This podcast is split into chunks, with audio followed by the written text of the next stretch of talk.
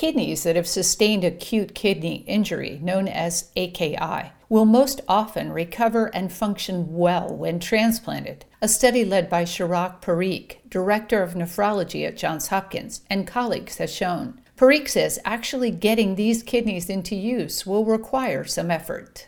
We will need champions at each of the transplant centers who start expanding into their usual practice, taking the AKI kidneys. There are a lot of oversight organizations like UNOS and Medicare who can facilitate this process by encouraging the use of these kidneys and giving people a waiver that they will not include this in their report cards. This would allow surgeons to transplant these kidneys and gain experience Parikh says using AKI kidneys will help some of the 95,000 or so people who are currently on the transplant list to receive a new kidney. At Johns Hopkins, I'm Elizabeth Tracey.